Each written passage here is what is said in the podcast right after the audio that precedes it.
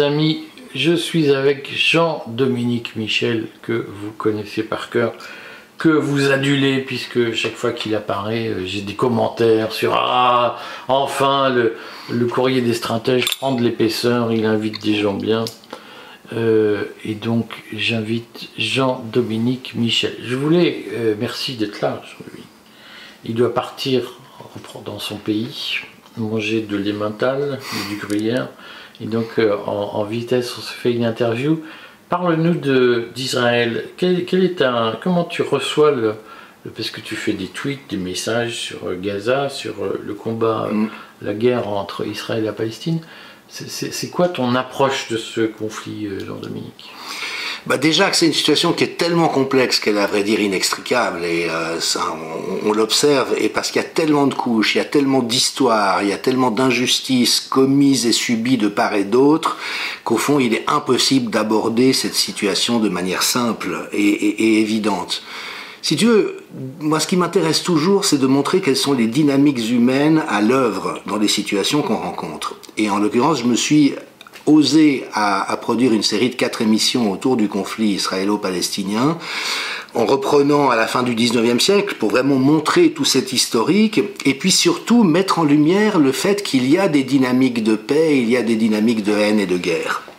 Et tu te souviens, euh, Renaud Girard, euh, grand reporter au Figaro, avait témoigné comment, à l'époque de la poignée de main entre Arafat et Rabin des accords d'Oslo, il était à Gaza, qui était occupé par Israël à l'époque, et il a témoigné qu'une immense clameur était montée de Gaza et qu'il avait vu, et tu vois, ça me touche d'en parler, il avait vu des adolescents palestiniens aller embrasser les soldats israéliens. Et donc, à ce moment de l'histoire, on était à bout touchant de la fin d'un cauchemar.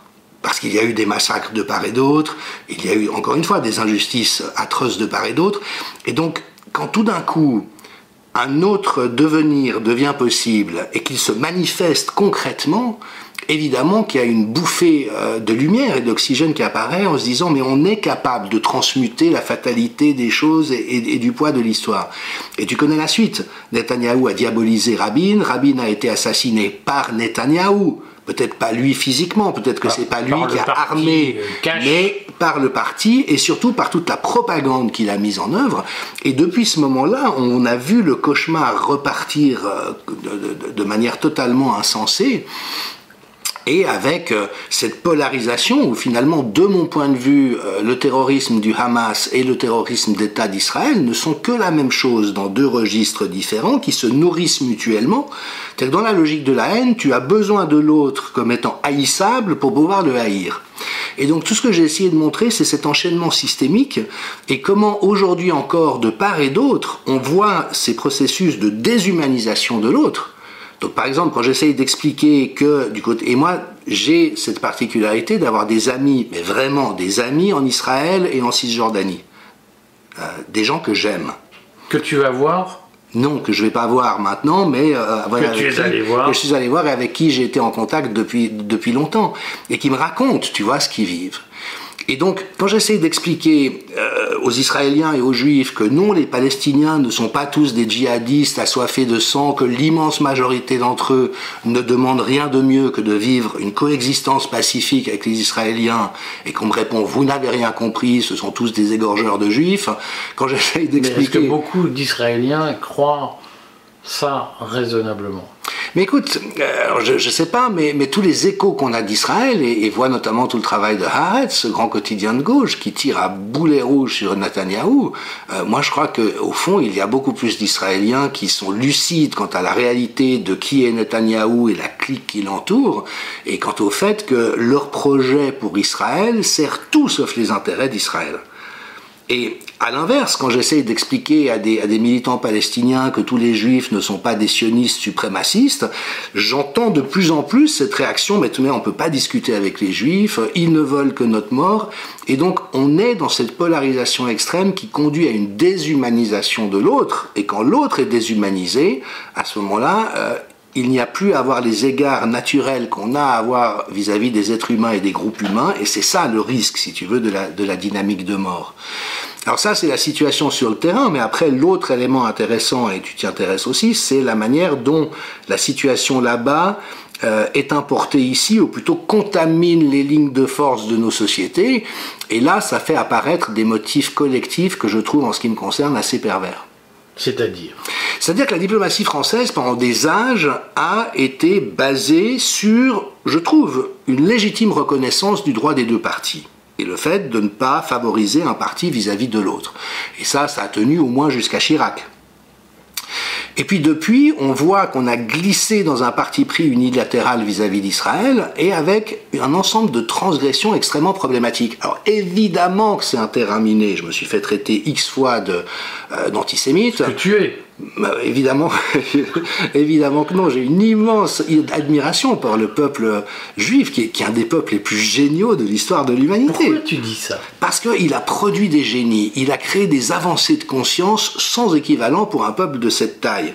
Mais comme tous les peuples géniaux, il a aussi produit des choses qui sont extrêmement nocifs, et il y a un racisme israélien, il y a un suprémacisme israélien, il y a un fascisme israélien qu'il faut pouvoir nommer, parce que sinon ça veut dire qu'on s'interdit de penser la réalité de la dynamique du peuple juif, si tant est que cette entité existe, mais d'une manière qui soit complète. Tu soutiens qu'il existe un peuple juif alors c'est une question extrêmement complexe et si tu veux, je ne le dis pas forcément dans un sens anthropologique euh, euh, de, de, génétique des populations, mais en tant qu'entité imaginaire qui regroupe un certain nombre de personnes, oui. Mais après, ça va euh, de personnalités juives qui se sentent juives inconditionnellement parce qu'elles ont cet héritage, jusqu'à des personnalités comme Jean-Pierre Bacry ou Ronnie Broman qui dit oui, c'est vrai que voilà, je, suis génétiquement juif, mais ça n'implique pas que je me sente particulièrement à à une communauté et je n'ai pas envie qu'on me, qu'on me mette de force dans cette communauté. Je veux avoir le choix de ma définition identitaire par rapport à ça. Mais en d'autres termes, l'interdiction de penser le suprémaciste, euh, suprémacisme raciste israélien, c'est comme si on pensait l'islam en s'interdisant de nommer le djihadisme et le fanatisme. Alors, il ne faut surtout pas réduire l'islam au fanatisme. Et là encore, tous les clichés qu'on impose à la population musulmane en France me font frémir. Parce que j'aime l'islam, je connais l'islam, je connais les musulmans. Et je sais qu'il y a un potentiel naturel de cohabitation. Tu sais, moi j'ai republié des témoignages de, euh, pieds noirs euh, juifs qui racontent la réalité de la coexistence en Algérie entre juifs et arabes. Alors, ils disaient quoi? Mais ils disaient que c'était comme ça. Quand ils devaient s'absenter, ils laissaient leurs enfants à la famille musulmane d'à côté, qui dînaient ensemble et qui fêtaient les fêtes religieuses ensemble tu vois? Et c'est des témoignages, c'est pas euh, quelque chose qu'on reconstitue dans un imaginaire qui n'a jamais existé. Et quand je poste ça, j'ai souvent des commentaires de pro-israéliens qui disent mais vous n'avez rien compris, de toute manière ils égorgent tous les juifs. Et voilà, c'est cette stupidité radicale du discours qui se polarise d'une manière qui fait violence à l'humanité et aux populations contre lequel j'essaye de, de me dresser. Et le problème en France aujourd'hui, c'est qu'on a basculé dans un parti pris et regarde toutes les provocations. Quand on célèbre des fêtes religieuses juives à l'Élysée, quand on projette le chandelier à sept branches sous la tour Eiffel pendant qu'on interdit les processions en faveur de l'Immaculée Conception et qu'on interdit les crèches au motif de la laïcité, on sent bien qu'on est dans quelque chose de très toxique. C'est-à-dire qu'il y a une inégalité de traitement, il y a un traitement de faveur inconditionnel accordé à, Israël et euh, à la religion juive pour laquelle j'ai par ailleurs le plus grand respect, mais qui est totalement anormale et qui du coup crée un déséquilibre structurel qui ne peut pas conduire à quelque chose d'apaisant et d'apaisé. Et d'ailleurs même beaucoup de rabbins libéraux et de juifs éclairés le soulignent, en disant que c'est toxique qu'un État laïque fasse ainsi la promotion d'un courant d'une manière qui est totalement euh, euh, injuste et manifeste en réalité un favoritisme euh, par rapport aux autres confessions et avec comme résultat de compliquer de plus en plus ce qui pour moi serait la seule voie possible. Alors, je précise que je ne suis pas religieux, je ne suis certainement pas bigot, mais quand même, je trouve que la déchristianisation de nos sociétés est très problématique. Parce qu'au fond, et l'idéal laïque et républicain a réussi ce tour de force, d'associer l'obscurantisme à la religion. Mais c'est faux historiquement. Au contraire, c'est quand des sociétés ont été très vivantes et vibrantes sur le plan de leur qualité religieuse que de l'humanisme, euh, une vision éclairée des choses a pu se produire, alors que c'est quand les religions se dévitalisent que les États n'ont plus cette inscription dans le sacré que tout d'un coup il y a quelque chose qui devient vraiment problématique. Et d'ailleurs, euh, toutes les dictatures les plus meurtrières étaient athées. Quand on dit la religion c'est ce qui tue, c'est faux. on peut tuer dans le cadre d'une religion mal comprise, mais la religion est plutôt un garde-fou au niveau d'une société.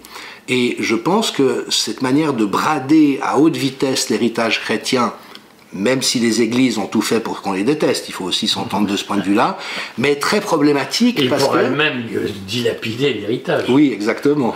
Avec probablement des infiltrations hein, au niveau du, du, Vatican. Mais toujours est-il que je pense que s'il y avait une culture chrétienne vivante en Europe, ce serait beaucoup plus facile de faire coexister l'islam, le judaïsme et le christianisme. Alors que dès lors que le pôle chrétien s'effondre, ça veut dire qu'au fond, le sacré ne vit plus d'une certaine manière que chez les musulmans et les juifs, mais sans la culture d'accueil dans sa propre dynamique religieuse pour les accueillir et faire vivre un dialogue constructif.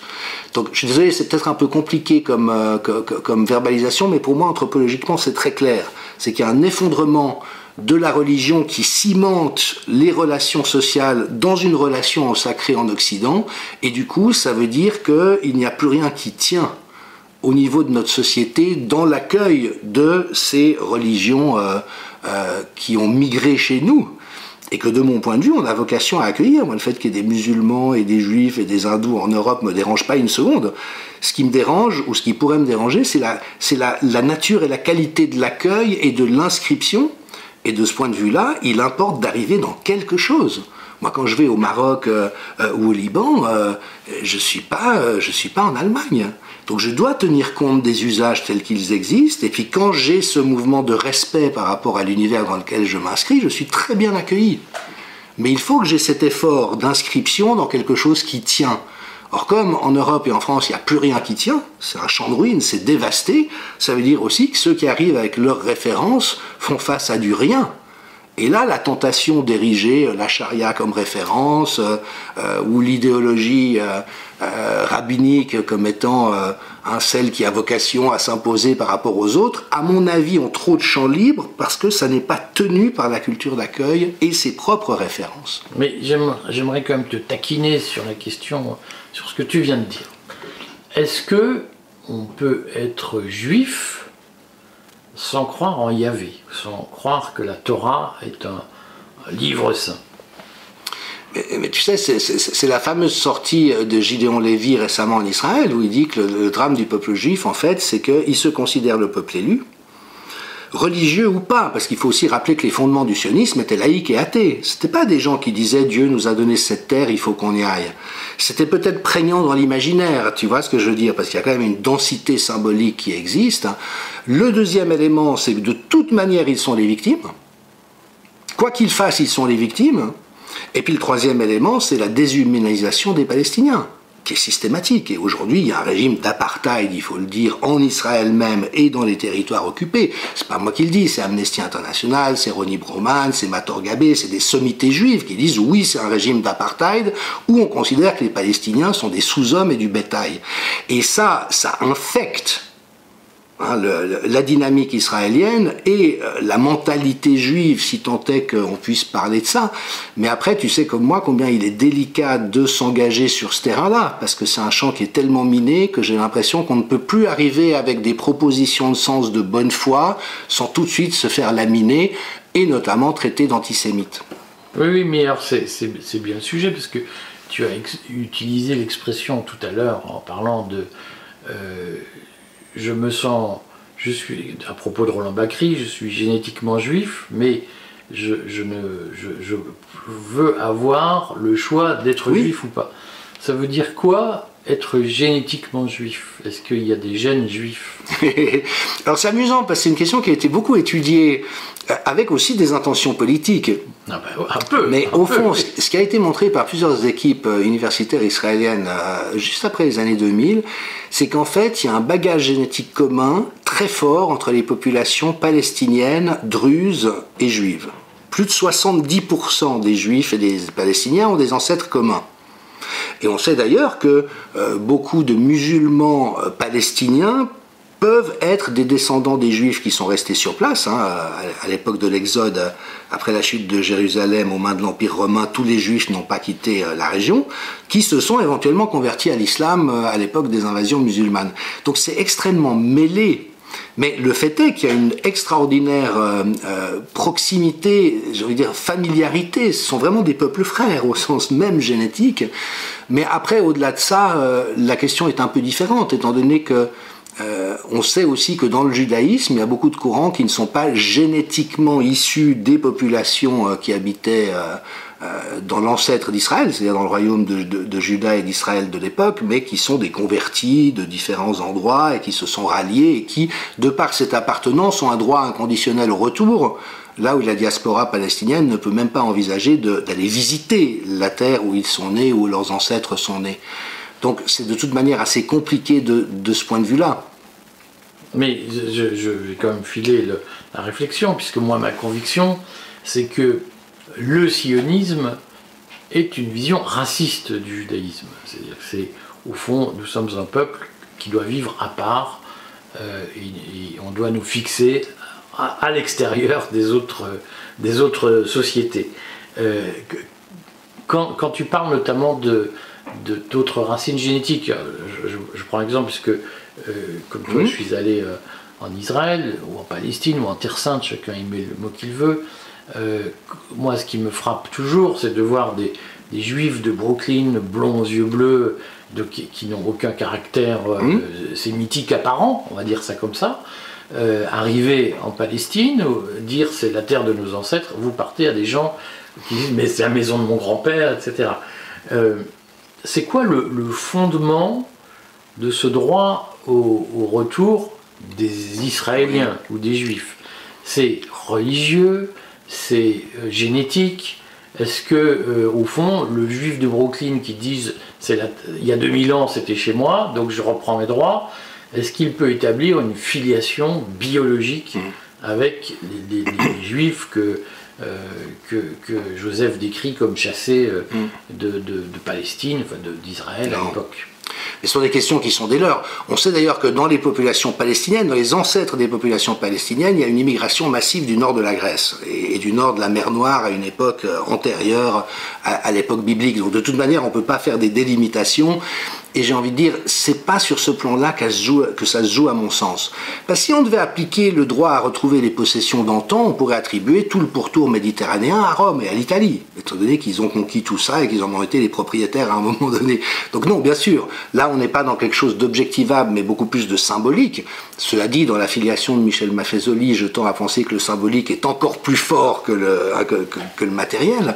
Mais si tu veux, moi, je me permets de le dire, ben, j'essaye d'avoir une position nuancée, euh, même si je me fais traiter, mais rarement, Dieu merci, parce que je crois que tout le monde se rend compte que ce n'est pas le cas d'antisémite, euh, je dis aussi que je ne suis pas antisioniste pour une simple raison, qui n'est pas une raison historique, parce qu'à la limite on pourrait discuter la légitimité d'avoir accordé un État euh, au peuple juif martyrisé par la Shoah dans l'après-guerre. Ce sont des questions extrêmement complexes. La Palestine était très vide à l'époque. C'était d'ailleurs même pas la Palestine, c'était un continuum qui allait grosso modo de la Turquie à l'Égypte, à l'Irak, et où il y avait des populations musulmanes, mais qui n'avaient pas de sentiment d'identité euh, État-nation. C'est venu beaucoup plus tardivement. Hein. Euh, ça ça a fait partie du problème. Donc quand les Juifs disent n'y a pas d'identité palestinienne nationale, ils n'ont pas entièrement tort. Si ce n'est qu'il y avait la terre de Palestine où vivaient des populations musulmanes, et ça c'était quand même une réalité, même si eux-mêmes ne s'identifiaient pas comme palestiniens. Mais la raison pour laquelle je dis que je ne suis pas antisioniste, c'est un principe de réalité c'est qu'aujourd'hui, sur cette terre sainte, en principe, il y a une population d'origine juive ou israélienne, a aussi des arabes israéliens, il y a une population arabe native, même si les juifs ou certains, les juifs suprémacistes essayent de nous faire croire que c'est une immigration tardive des autres pays arabes et donc il faut les renvoyer dans les autres pays arabes, ce qui est en grande partie faux, ça c'est vraiment, il y a une mythologie et quand on écoute les interviews de Netanyahou, c'est très frappant Hein, ils réinventent l'histoire. C'était un pays vide, il y avait quelques nomades avec des chameaux et des chèvres, et puis les juifs sont arrivés, ils ont apporté la civilisation, ils ont bien traité les Arabes, puis là on est vraiment dans des, dans des mythologies qui sont, qui sont délirantes hein, par rapport à la réalité historique, mais toujours est-il qu'il y a aujourd'hui l'État d'Israël et le peuple, hein, la population israélienne, il y a la Palestine et euh, les territoires occupés et Gaza, et simplement dans un principe de réalité, qu'on le veuille ou non, il faut trouver un moyen. Et je pense que les deux populations aspirent très profondément à vivre en paix. Hein, aucune mère ne souhaite que ses enfants se fassent bombarder euh, ou égorger par des terroristes. C'est juste pas dans le projet de l'espèce. Mais comme toujours, ce sont les gouvernements et, surtout les malades euh, sociopathes dangereux qui aujourd'hui ont un avantage compétitif pour arriver au sommet de la hiérarchie du pouvoir qui après instrumentalise les populations et les faits divers et les réalités qui se déroulent pour pouvoir après polariser à l'extrême la mentalité collective, entrer dans cette déshumanisation de l'autre et faire perturber le, conflit euh, ad vitam aeternam. Concrètement, euh, comment on en sort de ça Puisque, comme tu le dis, il y a quand même eu il y a quand même des élections en Israël. Euh, qui portent au pouvoir des, partis, c'était le sujet de Netanyahou, euh, il a fondé une coalition avec des partis euh, fondamentalistes religieux juifs mmh. qui réclament le droit au racisme mmh. anti-palestinien, qui réclament que ce droit soit inscrit dans, dans, les, textes israéliens. comme tu l'as dit, Rabin a été assassiné euh, et son assassin euh, est du même parti que le ministre de la Sécurité nationale, Victor Lieberman. Euh, donc il y a des, fondamentalistes aujourd'hui au pouvoir en Israël, mais qui ont été portés par une majorité d'électeurs.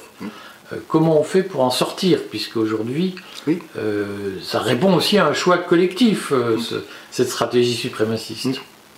En tout ce que j'ai écrit juste, euh, j'ai quand même envie de dire, et peut-être c'est mon côté suisse qui ressort, mais que euh, l'inverse existe du côté palestinien. Et c'est tout le drame, c'est-à-dire qu'aujourd'hui la tentation génocidaire, elle est de part et d'autre. Et justement, il y a eu tellement d'injustices, de violences subies, de haine et d'instrumentalisation, parce que quand même, les dirigeants du Hamas, ils ont des fortunes de milliards de dollars tu m'excuses, c'est pas toi avec ton journalisme ou moi avec mon travail qui faisons des milliards de dollars. Donc s'ils se retrouvent dans cette situation, c'est bien parce qu'il y a des gens qui organisent ça pour polariser dans cette logique de la haine puis bien sûr qu'il y a eu des élections en Israël, il y en a eu en France aussi. Vous avez élu deux fois Emmanuel Macron pour gouverner aux destinées de ce pays. Donc voilà, euh, on sait tous aujourd'hui que la démocratie n'est qu'un leurre, entendons-nous bien. Tout est balisé de manière à obtenir un résultat qui ne sera en aucun cas dommageable pour euh, ceux qui ont réellement le pouvoir et qui trament tout ça en sous-main, et après il y a une espèce de théâtre collectif comme ça pour faire croire qu'on est en démocratie, mais on sait bien que ça n'est pas le cas tu as vu ce, sondage paru dans le Figaro il y a, trois jours, 87% des Français considèrent la classe politique comme corrompue. C'est bien, 87% des Français sont lucides. On se demande ce que, à quoi pensent les autres. Mais attends voir, ça veut dire quoi? Un système démocratique représentatif où la population, donc ceux qui votent, savent pour 87% d'entre eux que ceux qu'ils élisent sont corrompus. Euh, là, il y a quand même un petit problème d'organisation sociétale. Donc, tout ça pour dire qu'il y a la surface des choses, et notamment cet État démocratique en Israël, mais, et chez nous. Hein, on ne va pas leur jeter la pierre, sinon c'est comme Macron qui va parler de la corruption en Afrique. mais, à mon avis, on ne peut dépasser ça précisément qu'en entrant dans une vision systémique et c'est là où, moi je tente, avec mes modestes efforts, mais de montrer qu'il y a une tentation génocidaire de part et d'autre, quelle est la conséquence logique d'avoir subi trop de traumatismes parce qu'au fond, euh, c'est exactement ce que disait Elon Musk, euh, Gabor Maté et tant d'observateurs. Ce qu'Israël est en train de faire à Gaza, ça garantit des générations de terroristes qui sont prêts à aller tuer du juif sans aucun état d'âme. Si c'est ça le but, bravo, continuez, il y a pour des siècles de conflits et de misère pour les deux peuples, si c'est ça le but, continuez, allez-y, bravo. Mais si c'est un autre but qu'on a en tête, il faut juste mesurer que même cette réaction de dire euh, il y a eu des massacres chez nous, on a été meurtri dans notre chair, on, est dans un deuil profond, donc on va se venger en noyant sous un déluge de bombes des populations civiles, il y a quelque chose de monstrueux dans cette réaction, et ça n'est pas parce que c'est l'État d'Israël qui le fait que ça n'est pas monstrueux. Et que si ça se faisait dans l'autre sens, et quand ça se fait dans l'autre sens, quand il y a des terroristes du Hamas qui vont violer des femmes, égorger des personnes, tuer des civils en Israël, c'est tout aussi monstrueux. Et donc nous devons nous tenir, je crois, dans cette exigence de pouvoir reconnaître, nommer le monstrueux, comprendre les logiques qui l'organisent, mais aussi euh, faire cet effort de sortir de ces dynamiques en les nommant pour rester dans la voie de l'aspiration profonde qui est celle d'une coexistence euh, euh, respectueuse entre les communautés, qui est de toute manière la seule voie possible. Est-ce que tu penses plausible, puisque le, le, sujet commence à être documenté, on s'aperçoit que le gouvernement israélien ne pouvait pas ignorer les projets du Hamas, hum. qu'il y a eu des documents qui ont été filtrés, qui ont été rédigés, qui ont été adressés à Benjamin Netanyahou très en amont, des documents israéliens euh, décrivant ce qui allait se passer, ce qui pouvait se passer. Est-ce que tu penses que euh, il est possible que Netanyahou ait laissé faire d'une façon ou d'une autre pour justifier une opération de nettoyage ethnique à Gaza? Bien sûr. Bien sûr, ça, c'est une évidence, parce que de nouveau, c'est comme pour le 11 septembre, si tu veux. Et rappelons-nous que l'étiquette de complotiste qui est utilisée depuis le rapport Wallerun euh, sur l'assassinat du président Kennedy est employée pour interdire un débat légitime et que des questions soient abordées de manière honnête sur des sujets euh, euh, tenant du crime d'État contre la démocratie selon l'expression consacrée. Donc tout comme l'explication officielle face au 11 septembre ne tient pas la route, ça ne tient pas la route, ça n'est pas plausible. Tu vas me fâcher avec YouTube, je vais encore me faire censurer. Oui, je sais, j'ai aussi l'habitude. Mais j'ai envie de dire, euh, l'explication officielle face à la perméabilité euh, de la frontière israélienne euh, le 7 octobre n'est pas plausible en l'heure actuelle. Elle n'est juste pas plausible. et donc, bien sûr qu'il y a d'autres explications. Après, comment dirais-je, il faut toujours à mon sens, garder les hypothèses ouvertes pour ne s'interdire de penser à rien, mais éviter de sauter aux conclusions. Cela dit, Seymour Hersh, tu l'as vu, a aussi révélé qu'il y avait un plan israélien de récupération de Gaza en chassant la population qui était prévu de longue date. On sait qu'il y a ces euh, gisements euh, gaziers au large de Gaza et qu'il y aurait déjà un deal entre Israël et la communauté européenne pour remplacer le gaz russe par le gaz récupéré par Israël au large de Gaza. Donc tu vois ce que je veux dire, il y a quand même beaucoup de pièces du puzzle qui semblent pouvoir se rassembler dans une image cohérente.